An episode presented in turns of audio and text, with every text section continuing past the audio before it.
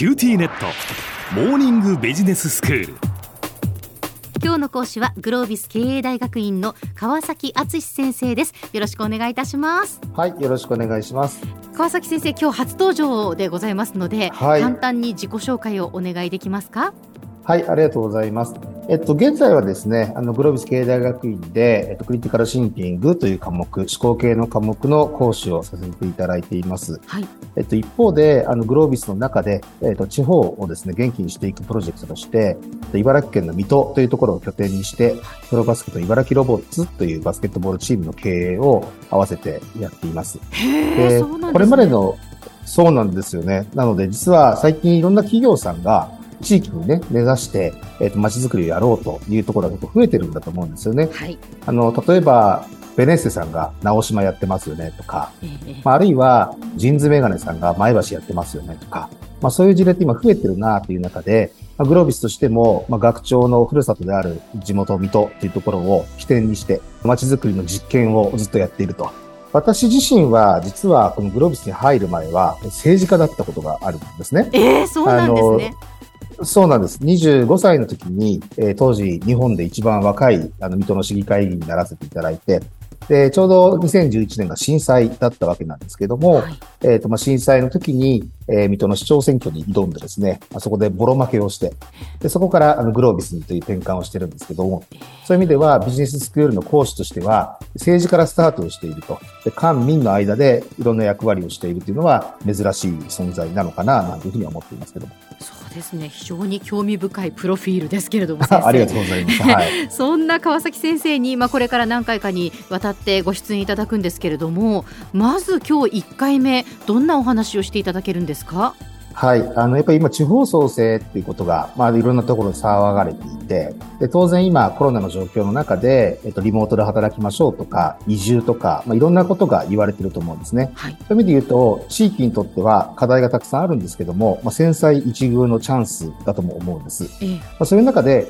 じゃあ地方創生って具体的に何をすることなんだろうねっていうことを、で、ちょっと考えていきたいなというふうに思っています。はい。お願いいたします。はい。えっ、ー、と、まず地方創生なんですけども、もともとその地方創生って言葉がすごく大きいじゃないですか。そうですね。漠然としているというかね。ええだから、いろんなことをやるんだけれども、ゴールが一人一人バラバラなので、なんかこう、まとまらないというかですね、ええ、何をもって結果とするのかっていうのがなかなか分かりづらいというのが、まあ、地方創生の一つの課題なんじゃないかなというふうに思うんです。うんう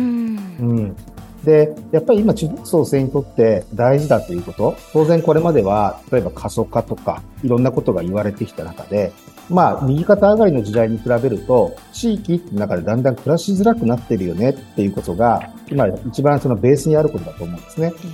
で、今地方とって大事なことは、そういう環境にあっても、人々が暮らし続けられる環境をビジネスの力でどうやって作っていくんだ。うんで、イベントをすることも大事だけれども、なぜビジネスが必要かというと、そこには持続可能性の問題があるからですよね。そうですね。イベントだとどうしてもこう一過性になってしまうっていうところがありますよね。そうですね。ええ、じゃあ私たちは何を地方においてビジネスの力で実現するべきなんだろう。まあ、これを多分みんなでイメージを統一していくことがきっと大事なんじゃないかなというふうに思うんですね。はい。で、一つの、まあ、答えというか、あの国が定めているものがあります。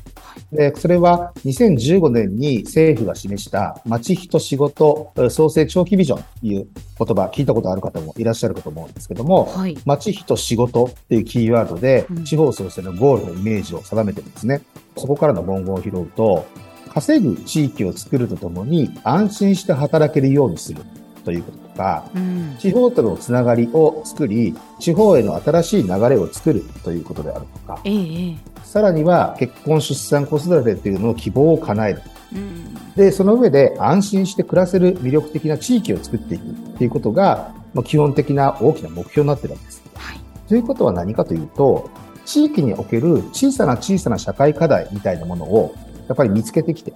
それをビジネスの力で解決をしていきながら、そこのサービスを享受する方々も暮らしやすくなる。そしてそのサービスを作ることによってビジネスが新たに生まれる。うこういうことの循環を作っていくことこそが、本来であれば地方創生のゴールイメージなんじゃないかなっていうふうに思うんですね。そうですよね、うん、それはやっぱりすごくこう理想的だなっていうふうに思うんですけれども、うん、じゃあそれを実現するためにそのどういうことをしていったらいいのかとか何が必要なのかっていうことだと思うんですが。もう一言で言うとですね、地方でビジネスを生んでいくってことは、その中でビジネスを生んでいけるようなプレイヤーの数をどんだけ地域で増やしていけるのかっていう、そこに尽きるんじゃないかなっていうふうに思うんですね。はい。じゃあそのプレイヤーをどうやって増やしていくかですよね。そうですね。でそれが今私たちグロービスが、えっと、水戸で行っている実験だと思ってまして、はい、水戸という町は実は人口が27万人しかいない小さな小さな町なんですね。えーなんですが、そこにグロービス経営大学院というビジネススクールを作ってみたっていうのが、はい、私たち一番最大のチャレンジだと思うんです。なるほど。地方の格差って、教育機会の格差なんじゃないかと思うんですよ。はい。東京に行けばいろんな刺激が得られるとか、うん、でもそういうものが地方にないからこそ、会社と、そして自分の家とのもう往復で毎日が終わってしまうと。うそれがですね、やっぱりこう学びの機会がなくて、プレイヤーが育っていかないということだと思うんですよ。なるほど。したがって、今回その私たちがチャレンジしていることは大きく3つなんですけども、一、つはやっぱりその学びの機会をしっかりと地域の中に作っていくということ。はい。そしてその学んでる皆さんがつながり合いながら、お互いが磨き合ったり、切磋琢磨したりというような空間の力。はい。そして最後は、この地域じゃなきゃダメなんだっていう思いが必要なので、ええ、なんでこの地域なんだろうっていう強い思いを束ねていくようなアイコンみたいな存在ですかね。はあ。それは歴史であったり、風土であったり、うん、まあ、最近の時代で言えば、私たちが今やってることに通じるんですけども、えプロスポーツがそこにあるということなどもそうだと思うんです。うん、みんなでこの地域で束になって向き合っていこうぜっていう分かりやすい存在、アイコン。うん、こういうものが3つが相まって初めて地方創生のプレイヤーを作っていくっていうことの土台になるんじゃないかなというふうに思っています。はい。いや非常に興味深いお話で続きがまた聞きたいですけれども先生じゃあ続きは次回ということでよろしくお願いいたします、はい、ありがとうございます、えー、ここまでで今日のまとめをお願いいたします。はい。まず地方の格差地域の格差は教育機会の格差だと思います。プレイヤーの数を増やしていくことそのための仕掛けを地域にどうやって作っていくかそれが今地方にとって求められる刺激の与えられる環境を作っていく。まあ、そういうことをやっていくことが、まず地方創生の入り口なんじゃないかなというふうに思っています。今日の講師はグロービス経営大学院の川崎敦先生でした。どうもありがとうございました。ありがとうございました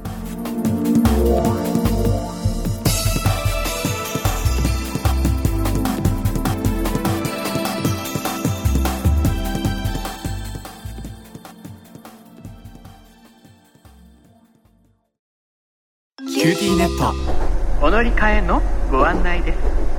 毎月のスマホ代が高いと思われているお客様 QT モバイルにお乗り換えください。